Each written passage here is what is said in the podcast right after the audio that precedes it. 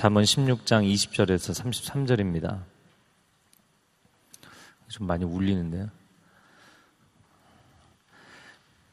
제가 한 절, 여러분이 한 절 읽겠습니다. 일을 지혜롭게 처리하는 사람은 잘되고 여호와를 믿는 사람은 누구나 복이 있다.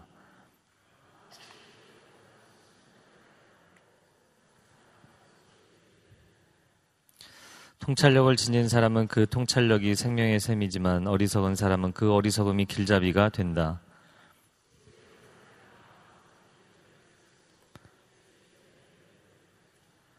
기분 좋은 말은 꿀송이 같아서 영혼을 즐겁게 하고 아픈 뼈를 고치는 힘이 된다.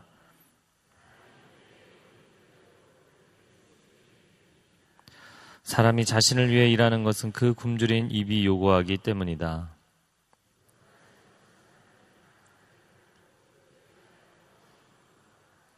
악한 사람은 싸움을 불러일으키고 다른 사람에 대해 수군거리는 사람은 친한 친구들을 떼어놓는다.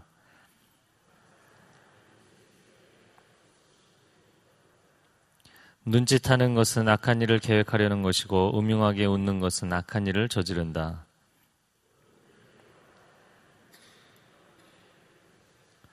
화내는데 더딘 사람은 용사보다 낫고 마음을 다스릴 줄 아는 사람은 성을 빼앗는 사람보다 낫다.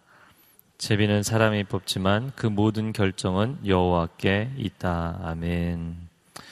아, 하나님의 지혜가 아, 여러분 안에 아, 충만해지는 아, 그런 복된 하루가 되기를 축복합니다.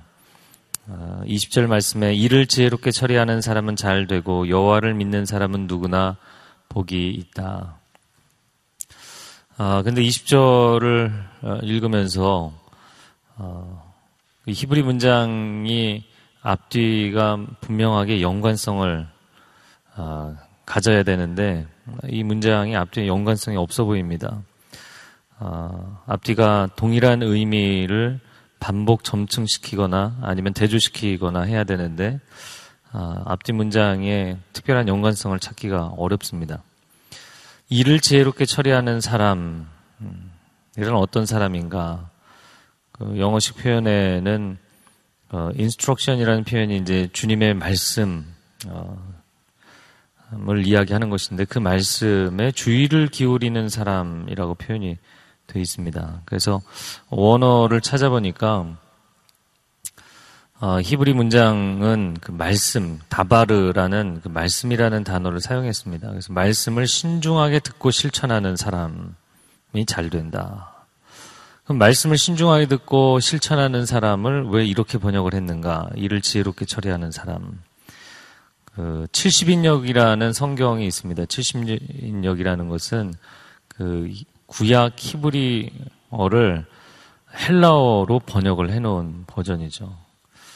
아, 근데 이것을 말씀을 신중하게 듣고 실천하는 사람을 좀 더 포괄적인 개념으로 아, 일을 지혜롭게 처리하는 사람이다. 이렇게 해석을 한 것이죠. 직역이라기보다는 좀 의역에 가까운 것이죠. 아, 그런데 아, 어디서 출발하고 그 출발점이 어디에 이르느냐라는 측면으로 놓고 보면 아, 인생의 양면을 보여주는 것이죠. 말씀을 신중하게 듣고 출발한 사람이 결국엔 일을 지혜롭게 처리하는 사람이죠. 왜냐하면 방향을 보고 길을 가기 때문입니다. 방향을 보고 길을 가는 것이죠. 하나님의 뜻을 알고 그 뜻에 주의하여서 삶의 실천을 하는 것입니다. 아, 그렇게 하나님의 음성을 듣고 행하기 때문에 그 행사가 다 형통하리로다. 복 있는 사람은 여호와의 율법을 즐거워하여 그 율법을 주야로 묵상하는 사람이고 그 사람은 시냇가에 심은 나무처럼 그 행사가 다 형통하리로다. 묵상하고 기뻐하고 아, 주님이 기뻐하시는 것이 무엇인지 하나님의 선하시고 기뻐하시고 온전하신 뜻이 무엇인지 분별하고 그 다음 행하는 것이기 때문에 아, 시편 일 편의 맥락과 같은 것이고 아, 로마서 십이 장에서 로마서 십일 장까지 교리가 끝나고 실천편이 시작되는 십이 장 첫 부분에서 하나님의 선하시고 기뻐하시고 온전하신 뜻이 무엇인지 분별하도록 하라. 너희 몸을 하나님 기뻐하시는 거룩한 산제사로 드리라. 하나님이 기뻐하시는 뜻을 깨닫고 실천하는 지혜로운 삶이 되기를 축복합니다. 방향을 보고 가야죠. 목표를 세우고 가야죠. 기준을 세우고 가야 되는 것입니다. 어, 그렇다면 그 뒷부분은 여호와를 믿는 사람은 누구나 복이 있다. 여러분, 하나님을 신뢰하는 것이 우리 영혼의 축복이 되는 줄로 믿습니다. 어, 방향을 보고 길을 가야 되는데 그 방향을 제시해 주시는 분에 대한 신뢰가 없다면 그 시작점을 가질 수가 없는 거죠, 인생이. 어, 그분이 방향을 제시해 주시는데 그분의 방향 제시, 그분의 말씀의 기준에 대해서 내가 전적 신뢰를 드리지 아니하고 어떻게 그 방향으로 마음에 그 신뢰를 갖고 확신을 갖고 가겠냐는 것이죠. 그 이 부분을 묵상을 하면서 떠오른 것은 어, 공동체 훈련 게임을 할 때 소경 인도하기 그런 게임이 있어요. 어, 그러면 이제 우리 팀에서 사람을 하나 세우는 것입니다. 한 사람을 세워서 눈을 가리죠. 그리고 한 열 바퀴 돌아서 약간 어지럽게 만든 다음에 말로 인도하는 거예요. 아, 앞으로 다섯 걸음, 뭐, 오른쪽으로 세 걸음. 근데 제가 그, 그걸 보면서 말로 인도하는데 이 사람이 그것만 잘 따라하면 되거든요. 물론 말로 인도하는 사람이 가끔 실수하기도 하지만 그래도 그걸 신뢰하고 가는 게 가장 분명한 것인데, 아, 그 바닥에 아무런 장애물이 없는 상태고 그냥 사면에 벽이 있는 그냥 큰 방에서 해도 왜 저렇게 못 따라할까? 근데 제가 눈을 가리고 해보니까요, 마치 사방에 장애물이 있는 것처럼 앞으로 가라 그러는데 막 마음이 두려운 거예요. 못 믿겠는 거예요. 참 사람의 마음이 그렇게 신뢰가 없는지. 아, 여러분, 하나님을 신뢰하는 것이 여러분의 영혼의 힘이 될 줄로 믿습니다. 그 신뢰는 말씀을 의지하여서 살아가는 삶의 기초석과 같은 것입니다. 그래서 많은 은사가 있지만 믿음의 은사를 받으시기를 주님의 이름으로 축복합니다. 사람들이 안타까운 것은 하나님을 신뢰하지 못해요. 우리가 신앙생활이다라고 이야기하는데 신앙생활이라는 것은 하나님을 신뢰하고 우러를 앙, 하나님을 사모하고 바라보고 신뢰와 사랑으로 나아가는 것이 신앙생활인데 신뢰 자체가 없으면 출발을 할 수가 없는 거예요. 건물을 세울 수가 없는 거예요. 아, 근데 기도하면서 여러분 하나님 신뢰하십니까? 네, 이건 뭐 아멘, 노멘이 아니고 네, 아니었는데요.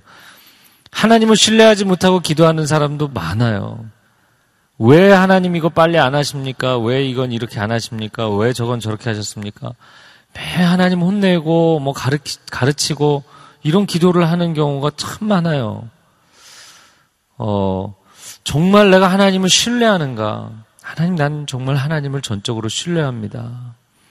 하나님이 인도하시는 길이 최선인 것을 신뢰합니다. 내가 아무리 지혜로운 계획을 짜도 나의 인생을 향한 하나님의 계획이 최고의 원한인 줄로 믿습니다. 그런 믿음이 있냐는 것이죠. 아, 근데 이게 막 그 기도 어, 예배 시간에, 설교 시간에는 믿습니다 이렇게 힘을 줘서 되는데 실제로 네, 그렇습니다 라고 동의가 되느냐는 것이죠. 나는 지금 눈을 가리고 있어요. 미래가 보이지 않아요. 앞으로 가, 옆으로 가고 뒤로 가고 뭐가 나올지 몰라요. 근데 하나님께서 앞으로 다섯 걸음, 오른쪽으로 세 걸음 말씀하시는데 그게 잘 순종이 되느냐는 것이죠. 신뢰가 있는 사람은 그 길을 갑니다. 신뢰가 없는 사람은 다섯 걸음이 아니라 눈을 가리고 종종 걸음으로 어, 반보도 아니고 반의 반보 정도밖에 안 되는 아주 소심한 순종, 어, 내지는 지연된 순종, 어, 아니면 어, 가만히 멈춰서 있기도 하고요. 여러분, 믿음의 은사를 받으시기를 바랍니다. 그 믿음은 어떻게 오는가? 믿음은 하나님의 선물입니다. 하나님의 선물을 받으셔야 돼요. 믿음은 하나님의 선물이에요. 그러면 그 믿음은 어떻게 선물로 주어지는 것인가? 아, 믿음이라는 것은 인격적 관계에서 생기는 것이잖아요. 믿을 만한 분을 만나야 믿음이 생기는 거예요. 교회에 대해서 실망하고 교회를 떠나고 그랬던 사람들이 아, 건강한 교회 안에서 신앙생활을 하면서 교회에 대한 신뢰가 회복되고 교회를 향한 하나님의 계획에 대한 신뢰가 회복되고, 아, 세상에 정말 정말 악인들, 죄인들, 나쁜 사람들밖에 없구나. 그 사람들에 대한 신뢰가 사라졌다가 정말 좋은 사람을 만나면 사람에 대한 신뢰가 회복되죠. 아, 여러분, 하나님의 임재를 체험해야, 하나님을 만나야 믿음이 자라게 돼 있어요. 단순한 지식, 어떤 사역적 경험의 차원이 아니라 하나님을 인격적으로 만나셔야 돼요. 인격 대 인격으로 만난다는 것은 지정의의 만남이고, 말씀으로 만나는 것이고, 성령 안에서 만나는 것이고, 예배 가운데 만나는 것이고, 삶 속에 만나는 것입니다. 아, 여러분, 종교 생활이 아니라 하나님과의 행복한 동행이 될 수 있기를 주님의 이름으로 축복합니다. 그래서 하나님을 만나는 삶, 하나님과 동행하는 삶, 그 안에서 믿음이 성장하고 하나님을 신뢰함으로 아, 하나님께서 보여주시는 그 방향, 하나님께서 보여주시는 그 길, 어, 여러분 신중하게 그 길과 방향대로 갈 수 있는, 그래서 그 일이 여기 보면 이십 절에 잘 된다, 형통한다는 거예요. 아, 그렇게 하나님을 신뢰하고 가는 사람은 그 인생이 형통할 줄로 믿습니다. 어, 이십일 절 말씀 같이 읽어보겠습니다. 시작. 마음이 지혜로운 사람은 신중하라는 말을 듣고 상냥한 말은 지혜를 늘려준다. 마음이 지혜로운 사람은 신중하다는 말을 듣고, 그래서 이십 절에 이를 지혜롭게 처리한다와 비슷한 맥락의 이야기인 것이죠. 마음이 지혜로운 사람은 신중하다. 그러니까 내적 기준을 가지고 있는 사람이다. 내면의 방향 표시등이 켜져 있는 사람. 아, 그래서 요즘은 거의 다 운전을 할 때 내비게이션을 켜놓고 운전을 하잖아요. 그러면 내가 그 길에 들어서기 전에 이미 내가 어느 방향으로 가야 되는지, 어느 길을 가야 되는지 다 표시가 뜨는 거죠. 인생의 길을 가는 것, 미래는 내 앞에 있지만 그러나 어느 방향인지 현재적 시점에서 하나님이 보여주시는 사람. 어, 그것은 내면의 기준을 가지고 방향을 보고 있는 사람이죠. 자, 그런데 어, 이십일 절 하반절에 상냥한 말은 지혜를 늘려준다 이렇게 돼 있어요. 상냥한 말, 지혜를 늘려준다. 근데 그 상냥한 말을 엔 아이 비 성경에서는 gracious words, 그 은혜로운 말이다 라고 돼 있습니다. 아, 개역 성경에는 입이 선한 자다, 아, 선한 입을 가진 자, 남의 학식을 더해준다. 아, 여러분의 언어가 온전한 언어, 아름다운 언어가 될 수 있기를 축복합니다. 어, 사실 그 언어적으로는 그 언어의 달콤함, sweetness라고 되어 있는데, 어, 꿀보다, 송이 꿀보다 더 단 하나님의 말씀, 그 하나님의 말씀의 지혜가 담겨 있는 언어를 이야기하는 것이죠. 그런 은혜로운 언어는 지혜를 늘려준다. 영적인 지혜를 더해주고 삶의 지혜를 더해준다. 자, 이십이 절 말씀 같이 읽겠습니다. 시작. 통찰력을 지닌 사람은 그 통찰력이 생명의 셈이지만 어리석은 사람은 그 어리석음이 길잡이가 된다. 통찰력을 지닌 사람은 통찰력이 생명의 셈이 된다. 이 생명의 셈, 예, 파운튼, 물이 계속 퐁퐁퐁 솟아나는 셈을 이야기하는 것이거든요. 그러니까 거기서 지혜를 퍼올리고 통찰력을 퍼올려도 계속해서 샘솟는다는 것이죠. 그런데 어리석은 사람은 그 어리석음이 그의 길잡이가 된다 되어 있습니다. 우리말 성경에서는 길잡이라고 표현했고 개역 성경에서는 징계라고 표현을 했어요. 엔 아이 비 성경에서도 punishment, 징계라고 되어 있습니다. 그래서 원어상으로는 어떻게 되어 있는가 보니까 어리석음이 자신의 규율이 된다 이렇게 되어 있습니다. 규율이 된다. 그래서 규율이라는 것은 아, 길잡이, 뭐가 길이냐, 무엇이 기준이냐, 이거를 얘기해 주는 게 규율이면서 동시에 그 기준을 가지고 적용하는 것도 해당이 되기 때문에 길잡이와 징계, 이 두 가지 의미를 다 갖고 있죠. 어, 어리석은 생각, 어리석은 판단을 자기 인생의 기준으로 삼기 때문에 그 기준점이 틀리면 나머지 계산이 다 틀려지는 거잖아요. 그 수학 문제 풀 때도 내가 분명히 수식을 다 제대로 푼 것 같은데 근데 이렇게 역산을 해서 올라가면 한 줄이 틀린 줄이 있으면 그 다음은 넬이 틀리게 돼 있어요. 이거는 기준점이 틀리면 그 기준점에 맞춰서 계산한 수치들은 전부 다 틀리게 돼 있는 거예요. 그러니까 내 인생의 어리석음이 하나님의 지혜와 통찰력이 기준이 아니라 어리석음이 내 인생의 기준이 되어 있는 사람은 아, 그 인생이 바른 길을 가기가 어렵다는 것이죠. 그게 자기 길잡이가 되고 그게 길잡이가 된 인생은 그 자체가 자기 인생의 징계인 것이죠. 여러분, 하나님의 말씀 안에 거하는 것이 큰 축복인 줄로 믿습니다. 그래서 우리가 인생의 길을 가기 전에 어떤 사람들은 아, 나는 내 인생 내 마음대로 살고 싶은데 왜 이렇게 하나님 잔소리가 많으신가? 여러분, 그런가요? 그렇지 않죠. 내가 길을 가기 전에, 미래를 가기 전에 어, 어떤 길이 생명의 길인지를 보여주신 것이잖아요. 할렐루야. 인생의 내비게이션이죠. 얼마나 감사한가요? 아, 그것이 우리에게 생명의 셈이 될 줄로 믿습니다. 자, 이십삼 절과 이십사 절 같이 읽겠습니다. 시작. 지혜로운 사람의 마음은 자기 입을 가르치고 자기 입술에 배움을 더해준다. 기분 좋은 말은 꿀송이 같아서 영혼을 즐겁게 하고 아픈 뼈를 고치는 힘이 된다. 아, 여러분, 지혜로운 마음, 지혜로운 입술이 되기를 바랍니다. 지혜로운 사람의 마음은 자기 입을 가르친다라고 되어 있습니다. 저를 한번 따라해보세요. 마음이 입을 가르친다. 참, 이 표현이 너무나 지혜롭고 너무나 재밌는 표현입니다. 예, 언어는 마음의 샘에서 퍼올리는 물인 것이죠. 아, 그 사람의 언어를 보면 그 사람의 내면이 보이는 것이죠. 그래서 언어라는 것은 단순히 그 밖으로 표현되는 것, 회화적으로 표현되는 것이 전부가 아니죠. 그 뿌리가 있는 것이잖아요. 이 깊은 마음의 샘에서 퍼올린 것이기 때문에. 그래서 마음이 입을 가르친다라고 되어 있어요. 지혜로운 언어, 지식의 언어는 어디서 나오는가?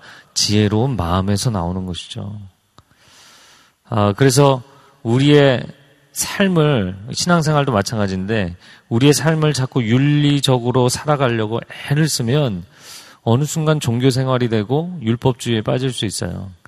그게 아니라 아, 주님을 닮은 인격, 주님을 닮은 성품, 주님을 닮은 내면을 성장시켜 가야만 삶의 언행이, 말과 행동이 바뀌게 되어 있는 것이죠. 내면의 변화로부터 외적 변화가 나오는 것이기 때문입니다. 그래서 지혜로운 사람의 마음은 자기 입을 가르치고 자기 입술에 배움을 더해준다. 마음에 계속해서 샘이 솟아오르기 때문에, 마음 가운데 깨달음이 있기 때문에 입술에 지혜, 배움이 더해진다라고 표현을 한 것이죠. 자, 이십사 절에 기분 좋은 말은 꿀송이 같아서 영혼을 즐겁게 한다. 그래서 그 언어가 영혼을 어, 새롭게 해주는 것입니다. 자기 영혼을 치유하는 능력이 되고 자기 영혼에만 유익이 되는 것이 아니라 아픈, 아픈 뼈를 고치는 힘이 된다. 육신도 치유한다. 할렐루야. 네. 하나님의 말씀이 여러분의 마음을 치유하고 여러분의 육신을 치유하는 능력이 되는 줄로 믿습니다. 이건 여러분 체험하셔야죠. 말씀을 선포하셔야 돼요. 그래서 악한 언어를 들으면 막 속이 안 좋잖아요.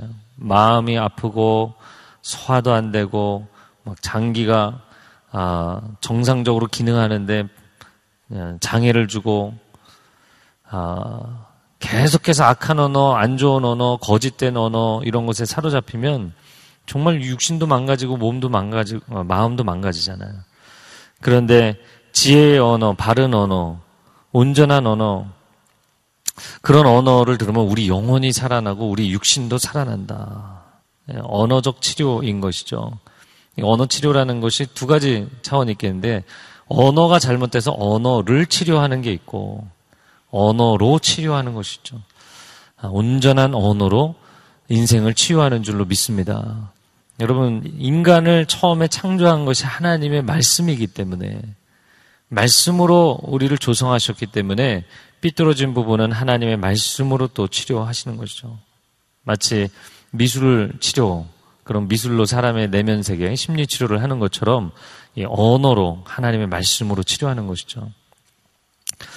어, 그 어제도 그런 분을 한 분 어, 만나서 이야기를 했는데, 어, 괜히 인생에 특별한 이유 없이 공포심과 두려움이 막 몰려오는 거예요. 아, 그래서 제가 이 업무 스트레스 때문에 그런가, 혹시 직장 생활을 하시나요? 아, 직장 생활을 하지 않는데요. 어, 남편이 직장 생활하고 자녀를 키우고 있어요. 근데 제가 이렇게 딱 보니까 아들 둘이에요. 아들 둘 때문에 힘드십니까? 아, 물론 힘들긴 하지만 뭐 그것 때문에도 그렇지는 않대요. 어, 그런데 보니까 이 과거에 본인의 사, 인생에 있었던 그 충격적이었던 사건들, 그 트라우마가 남아서 아, 인생의 스트레스 지수가 올라가면 이게 여러 가지 이제 패닉 증상이 나타나기 시작한 거예요. 초기이기 때문에 지금 빨리 아, 치료를 하셔야 됩니다. 그럼 어떻게 치료를 하느냐? 제가 말씀드린 건 첫 번째 제일 중요한 것은 말씀으로 채우십시오. 말씀으로 채우셔야 됩니다. 사람의 내면에 대해서 아, 오늘날 그 정신과적인 그 치료에 있어서 두 가지 영역이 있거든요. 정신 분석학이라는 것은 사람의 내면을 분석하는 것이고 진단하는 거죠. 이 진단하는 것을 치료할 때 인지행동 치료라는 걸 하거든요. 근데 저는 그 이번에 쭉 연구를 하면서 아, 그 정신 치료에서 이야기하는 인지 치료가 하나님의 말씀으로 치료하는 건 똑같아요, 원리가. 뭐 이십 세기, 이십일 세기에 등장한 이 인지 치료라는 게 가장 업데이트된 최신 치료의 방식인데, 이게 뭐냐면 사람이 거짓된 생각에 매달 매여 있기 때문에 그런 일이 일어나지 않는데, 마치 막 내가 지금 숨이 넘어갈 것 같고 내가 죽을 것 같고 뭐 광장공포 그러면 많은 사람들이 있는데 가면 내가 여기서 막 숨이 막혀 죽을 것 같은, 이제 그런 비정상적인, 진리가 아닌, 진실이 아닌 그런 생각이 막 그 사람을 사로잡는 거거든요. 그래서 바른 생각을 심어주는 게 인지치료예요. 바른 인식을 심어주는 거예요. 근데 여러분, 이거는 우리가 말씀을 통해서 끊임없이 해오고 있는 것입니다. 할렐루야. 이게 뭐냐면 하나님의 말씀을 계속 먹어야 돼. 우리 내면의 삐뚤어진 부분을 이걸 스스로 명상을 한다고 좋아지는 거 아닙니다. 아, 내가 아, 내 성품을 훌륭한 인품으로 가다듬어야지, 이 수련을 한다고 되는 것이 아니라 생명의 말씀, 진리의 말씀으로 채우고 채우고 쌓고 쌓으면 어느 순간 발화점에 다다르게 돼 있어요. 어느 순간 흘러넘치는 포인트가 오게 돼 있어요. 그래서 자매님, 말씀으로 충만히 채우셔야 됩니다. 그 말씀의 진리가 내 안에 있는 트라우마보다 더 강력하게 영향력을 미쳐서 내 안에 있는 트라우마가 나에게 주는 불안감보다 말씀의 진리가 주는 평안함이 더 강력해져야 합니다. 그러면 치유가 일어나요. 여러분, 이게 인지적 치료이거든요. 하나님의 말씀이 여러분의 영혼을 치유하고 여러분의 상한 심령과 육신을 치유하는 능력이 되기를 축복합니다. 자, 이십오 절에 보면 사람이 보기에 옳은 길이어도 결국에는 죽음에 이르는 길이 있다. 방향을 보고 길을 가야 되는데 방향을 잘못 봤다는 거죠. 이십육 절에 사람이 자신을 위해 일하는 것은 그 굶주린 입이 요구하기 때문이다. 이십육 절에 등장하는 사람은 일을 하는데 그것이 어떤 하나님의 의의 기준에 따라서 한다거나 아니면 하나님이 보여주신 보여주신 어떤 비전을 향해서 한다거나 그런 것이 아니라 지극히 육적으로 사는 사람을 이야기하는 것입니다. 어, 그렇게 얘기하는 거죠. 다 먹고 살자고 하는 건데. 물론 뭐 맞는 말이죠. 일리 있는 말인데, 야, 그렇게 뭐 밥도 안 먹고 일하냐. 여러분, 식사는 제때 하셔야죠. 뭐 그런 차원의 얘기라면 일리가 있는 것이죠. 그런데 불법을 행하고 불의를 행하고 부정부패하고, 야, 다 먹고 살자고 하는 건, 다 이익을 얻자고 하는 것인데, 이런 식으로 세속적인 어떤 어, 생각으로, 기준으로 의의 길을 따라가지 않는 건 잘못되는 것이죠. 사람이 떡으로만 사는 것이 아니라 여호와의 입에서 나오는 모든 말씀으로 사는 줄로 믿습니다. 자, 그런데 이십육 절에는, 자, 이십오 절에 사람이, 어, 이건 괜찮은 길이지 생각해도 아닌 길이 있다는 거예요. 이십육 절에 첫 번째 육적인 인생을 보여주었고요. 이십칠 절에는 경건하지 않은 사람, 두 번째 종류의 사람인데, 이 사람은 이십육 절에 나오는 사람보다 더 안 좋은 사람이죠. 더 심각한 사람. 이십칠 절 어, 말씀을 같이 읽어보겠습니다. 시작. 경건하지 못한 사람들은 악한 일을 하고 그들의 말은 타오르는 불과 같다. 경건하지 못한 사람이다 라고 되어 있는데요. 어, 우리말 성경에는 경건하지 못한 사람, 개역 성경에는 불량한 자, 그 영어 단어에도 scoundrel이라는 단어는 불량자인 것이 불량자. 아, 이 사람은 이십육 절에 나오는 육적인 사람보다 더, 어, 한 걸음 더 나가서 심각해진 사람이죠. 악한 사람입니다. 그래서 이 사람 악한 사람이기 때문에 악한 일을 도모하는 거예요. 원어적으로는 재밌는 표현을 썼는데, 악한 일을 한다, 악한 일을 도모한다 라고 돼 있죠. 어, 근데 원어적으로는 악을 퍼낸다 이렇게 돼 있어요. 예. dig up evil, 악을 마치 땅을 일구어서 막 흙을 퍼내듯이 악을 퍼내는 사람이다. 어, 그들의 언어는 타오르는 지옥불과 같다. 타오르는 불과 같다 이렇게 얘기했어요. 자, 그래서 우리가 이제 앞부분과 뒷부분을 비교해서 보면 언어는 마음에서 나오는 것이죠. 그렇죠? 마음으로부터 언어가 나옵니다. 그리고 그 언어가 선을 이루는 경우가 있고 악을 이루는 경우가 있는 거예요. 네. 그래서 근원은 우리의 마음이죠. 그 근원에서 퍼올린 표현은 언어죠. 그 언어가 선한 결과를 이루느냐 악한 결과를 이루느냐 이런 패턴을 가지고 있는 것입니다. 자, 이 경건하지 못한 사람이 악한 일을 하여서 어, 지옥불처럼 타오른다는 거예요. 그러면 이 타오르는 불이 가만히 있습니까? 여기저기 불을 지르고 다니잖아요. 그래서 이십팔 절과 이십구 절에 악한 사람은 싸움을 불러일으키고 다른 사람에 대해 수군거리는 사람은 친한 친구들을 떼어놓는다. 그런 악한 언어가 싸움과 분열과 반목을 일으킨다는 것이죠. 그리고 이십구 절에 난폭한 사람, 자, 똑같은 경건하지 않은 사람을 이십팔 절에는 악한 사람이라고 표현했고 이십구 절에는 난폭한 사람이라고 표현했습니다. 개역성경에는 강포한 자다라고 표현을 했는데 원어적으로는 그냥 악한 사람이에요. 악한 사람. 그런데 이 악한 사람은 그 이웃을 꿰어내어 좋지 못한 길로 끌고 간다. 그러니까 악인들은 절대로 자기 혼자만 죄악을 저지르는 게 아니라 꼭 옆에 있는 사람도 끌어들여요. 그렇잖아요. 그건 뭐 영향을 미치는 것이죠. 전염병이 있는 사람 자기만 병에 걸려 있는 게 아니라 가는 곳마다 전염시키는 것이죠.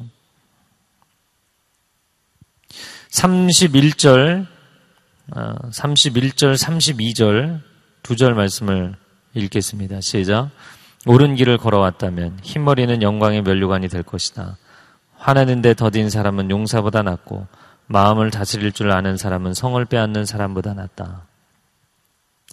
물론 이 잠언은 지혜의 말씀을 어,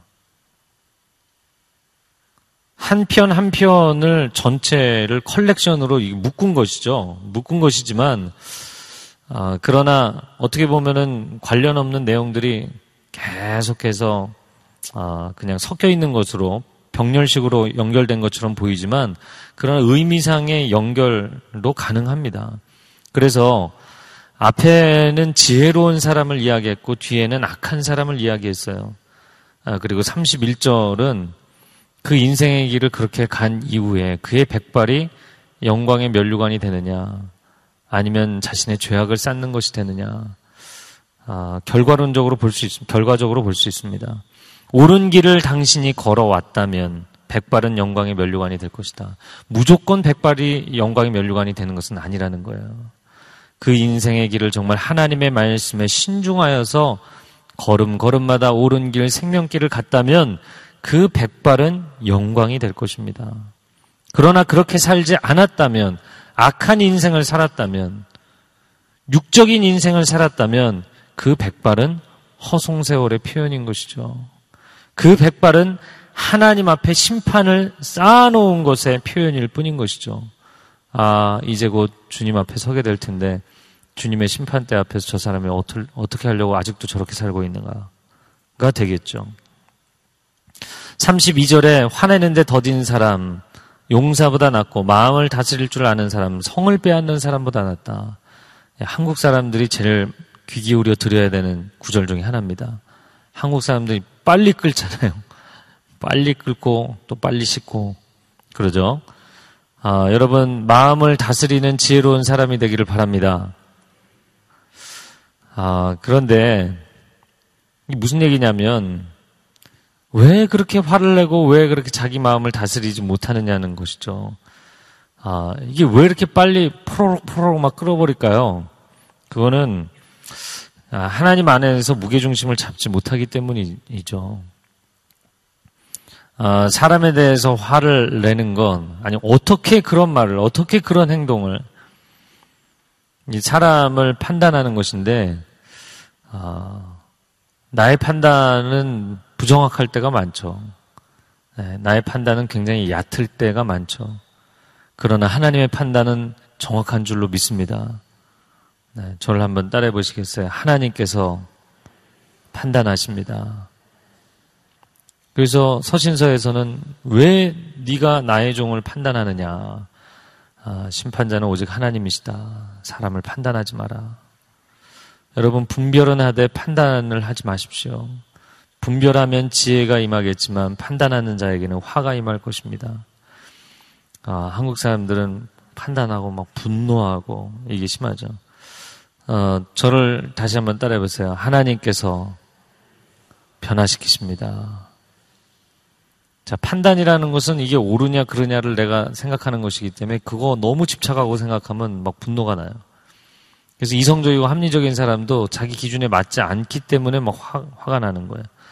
근데 이제 판단 다음에가 무엇이냐면 저게 옳지 않다고 생각하면 바꾸고 싶거든요.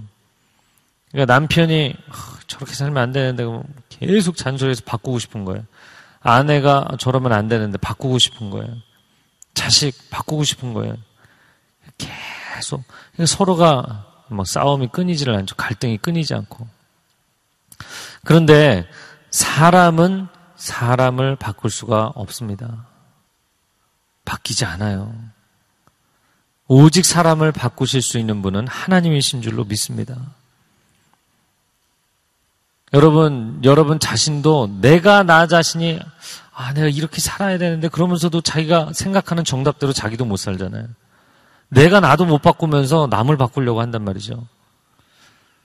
아, 그런데 이 바뀌지 않는 이 패역하고 어리석은 무지한 어둠 가운데 있던 나를 바꿔주신 분이 하나님이신 줄로 믿습니다. 하나님만이 사람을 바꾸세요. 그거를 내가 체험했다면 내 곁에 있는 사람에게도 적용을 해야죠. 인생과 세상과 역사에 대한 주권은 오직 하나님께 있는 줄로 믿습니다. 그래서 제가 늘 하는 얘기지만 사람 보면서 어떻게 사람이 저럴 수가 있느냐. 사람이 죄인인 걸 모르셨어요. 사람에 대한 이해, 인간론, 인간은 죄인입니다. 인간은 구제불능입니다. 가장 대표가 나 자신이고 이거를 깊이 깨달아야만 인간에 대한 분노가 잦아들게 돼 있고 그런데 그런 한심한 인간을 구제하시고 구원하시고 변화시키셔서 거룩하게 들어서 쓰시는 분이 하나님이신 줄로 믿습니다. 하나님에 대한 하나님의 역사심, 성화론, 신론 성화가 무엇인가, 하나님은 어떠한 분이신가 그 이해가 있어야만 내 마음에 평강이 임하는 거예요. 내가 막 들고 뛴다고 되는 것이 아니라 하나님이 하셔야 합니다. 화낼 것도 없고 어, 들릴 것도 없고 머물러 있는 것이죠. 자, 그래서 마지막 삼십삼 절에 제비는 사람이 뽑지만 모든 결정은 여호와께 있다. 제비를 내가 뽑으면 지금 내가 결정을 하는 건가요? 내가 내 손으로 뽑았어요. 이게 결정하는 건가요? 최근에 그런 그 약간 재밌는 해프닝이 있었는데, 어, 이 제비 뽑는 일들이 가끔 있잖아요. 근데 이제 그 전에 제비를 뽑았을 때 내가 원하지 않은 게 뽑힌 거예요. 근데 순서상 맨 뒤에였어요. 그래서 다른 사람이 다 뽑아가고 나서 내가 뽑았더니만 원하지 않는 게 걸렸어요. 그래서 이번에는 제비를 뽑는 순서를 다시 뽑자고. 그래서 제가 얘기했죠. 그거는 그거하고 상관이 없습니다. 먼저 뽑느냐 나중에 뽑느냐의 문제가 아니잖아요. 그냥 이게 뽑힌 게 뭐냐가 문제이죠. 먼저 뽑아도 제일 안 좋은 거를 먼저 뽑으면 그냥 끝나버리는 거죠. 이게 먼저 뽑느냐 나중에 뽑느냐의 문제가 아니잖아요. 그러니까 제비는 사람이 뽑으니까 야, 난 내가 뽑았다. 아니죠. 결정은 하나님께 있는 줄로 믿습니다. 자식 내가 키우는 것 같지만 하나님이 키우시는 줄로 믿습니다. 인생을 내가 다 세워가는 것 같지만 하나님이 세워주셔야 되는 줄로 믿습니다. 이게 하나님의 주권에 대한 신뢰예요. 하나님의 주권에 대한 신뢰. 그래서 인생을 살아가면서 열심히 살지만 지금 나는 제비뽑기를 하고 있다. 이렇게 생각하시면 바른 이해예요. 아, 내가 일 번 타자로 뽑으니까 나는 잘 될 거야. 아니요. 일 번으로 뽑든 마지막 번호로 뽑든 아, 어떤 것을 주시는지는 하나님의 결정인 거잖아요. 입시생들 만나서 아, 기도 부탁하는 게 제가 아, 시험은 잘 못 봤지만 꼭 붙게 해주세요. 제 기도는 잘 안 들어주시는데 목사님 기도는 들어줄 것 같으니까 저를 위해서 꼭 붙도록 기도해주세요. 그래, 기도해줄게. 근데 하나님께 인생의 결과를 맡겨라. 무슨 도인처럼 얘기하니까 마음에 안 드는 거죠. 아니요, 꼭 붙게 기도해 주세요. 여러분, 하나님께 맡기십시오. 인생의 모든 결정은 하나님께 있습니다. 제가 기도하겠습니다. 하나님, 하나님을 신뢰합니다. 하나님을 사랑하고 하나님을 신뢰합니다. 나를 이 세상 그 누구보다도 가장 사랑하시는, 비교할 수 없이 사랑하시는, 목숨 걸고 사랑하시는, 아들의 생명을 내어주시기까지 사랑하시는 하나님, 그 하나님의 사랑이 나를 향한 하나님의 최선인 것을 알기 때문에 나는 하나님을 신뢰합니다. 그 하나님의 사랑으로부터 나온 지혜는 온전한 지혜이기 때문에 내가 그 지혜를 신뢰합니다. 오 하나님, 하나님을 신뢰하는 사람들마다 그 인생이 견고하게 하여 주시옵소서. 그 인생이 강건하게 하여 주옵소서. 그 인생이 형통하게 하여 주옵소서. 내가 뽑는 제비로 내 인생을 책임질 것처럼 어리석게 생각하지 않게 하시고, 지나치게 애쓰고 지나치게 화를 내고 지나치게 노력하고 그래서 지치는 인생이 아니라 하나님의 은혜의 장중에 맡겨드리고 지혜롭게 최선을 다해 살아갈 때 가장 놀라운 축복의 결과를 맞이하는 복된 삶이 되게 하여 주시옵소서. 하나님의 은혜와 지혜가 임할지어다. 하나님의 사람들에게 하나님의 은혜와 지혜가 임할지어다. 두 손을 들고 제삼 창하 기도하겠습니다. 주여, 주여, 주여. 오 사랑하는 주님, 말씀의 지혜가 임하게 하여 주시옵소서.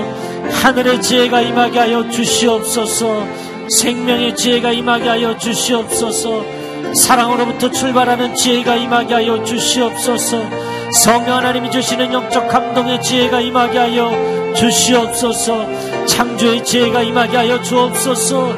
다시 살리시는 구원의 지혜가 임하게 하여 주시옵소서. 완성하시는 그 종말의 지혜가 임하게 하여 주시옵소서. 할렐루야. 하나님, 하나님은 지혜의 근원이신 줄로 믿습니다. 하나님의 지혜와 명철과 통찰력을 신뢰하는 사람들마다 놀라운 지혜를 받게 하여 주시고, 세상을 하나님 뚫고 나갈 수 있는 능력을 얻게 하여 주시옵소서. 세상을 능히 이길 수 있는 능력을 받게 하여 주시옵소서. 하나님의 사람들이여, 강하고 담대할지어다. 지혜 가운데 머무르며 지혜 위에 인생을 세우는 사람, 반석 위에 쌓는 집이 되게 하여 주시옵소서. 강하고 담대하게 하여 주시옵소서. 강력한 인생이 되게 하여 주시옵소서. 두려움이 없는 인생이 되게 하여 주시옵소서. 평안한 인생이 되게 하여 주시옵소서. 승리할지어다. 형통할지어다. 뚫고 나갈지어다. 전진할지어다. 이 모든 영적 전쟁의 바람이 칼바람이 지난 뒤에도 승리자로 남는 하나님의 사람들이 될지어다. 오 하나님 인도하여 주시옵소서. 아멘. 감사합니다. 감사합니다. 감사합니다. 감사합니다. 하나님, 우리 인생은 한치 앞이 보이지 않지만 하나님 한 걸음 한 걸음 말씀을 신뢰하며 신중하게 걸어갑니다.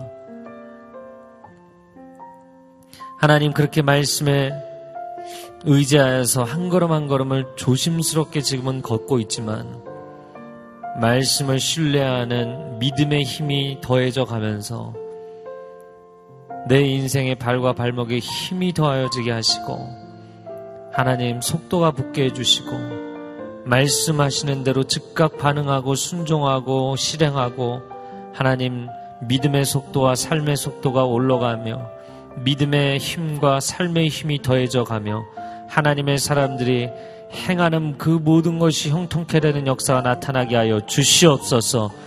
하나님의 지혜로 충족한 사람들이 될지어다. 삶의 형통의 능력이 나타나게 될지어다. 어 하나님, 우리 자녀들이 그들의 인생의 모든 결과를 하나님 앞에 맡겨드리고 하나님을 신뢰함으로 가게 하여 주시옵소서. 지혜가 임하게 하여 주시옵소서. 능력이 임하게 하여 주시옵소서. 다시 한번 전심으로 주여 한번 외치고 통성으로 기도하고 개인 기도하겠습니다. 주여, 오 사랑하는 주님 임하여 주시옵소서. 하나님을 신뢰하는 사람들, 하나님을 의지하는 사람들, 하나님께서 함께하시고 하나님의 능력을 더하시는 줄로 믿습니다. 우리 자녀들 하나님을 신뢰하고 하나님을 의지할 때 하나님께서 그들과 함께하시는 줄로 믿습니다.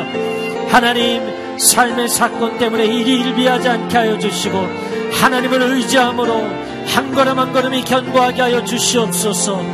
지금은 걸어가는 것 같지만 달려가게 하여 주시고 하나님, 지금은 달려가는 것 같지만 비상하게 하여 주시고 하나님의 은혜의 창공을 비상하며 달려가는 능력의 사람들 되게 하여 주옵소서. 지혜의 사람들 되게 하여 주옵소서. 하나님의 사람들 되게 하여 주시옵소서. 할렐루야. 하나님, 그렇게 행하시고 역사하실 하나님을 찬양합니다. 하나님을 의지합니다. 아멘. 하나님의 사람들에게 그러한 하나님과 동행하는 삶이 열리게 하여 주옵소서. 하나님과 동행하는 삶이 열릴지어다. 열릴지어다. 아멘.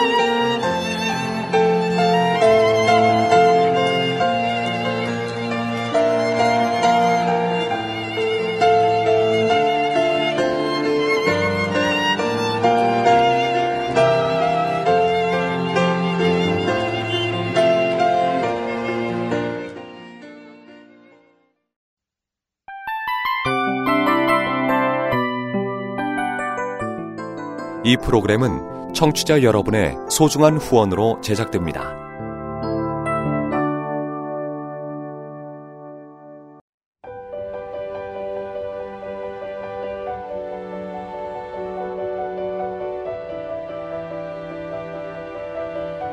세상에는 수많은 교회들이 있지만 더 깊이 있는 말씀 강해를 찾기 위해 크기로만 교회를 선정하지 않습니다. 보다 좋은 영적 콘텐츠를 더 많이 나누기 위해 방송비를 받지 않습니다. 일 년 삼백육십오 일 복음만 전하고 싶어서 우리는 광고를 하지 않습니다. 온누리의 복음을 땅끝까지 씨지엔 티비와 함께 땅끝 선교사가 되어주세요.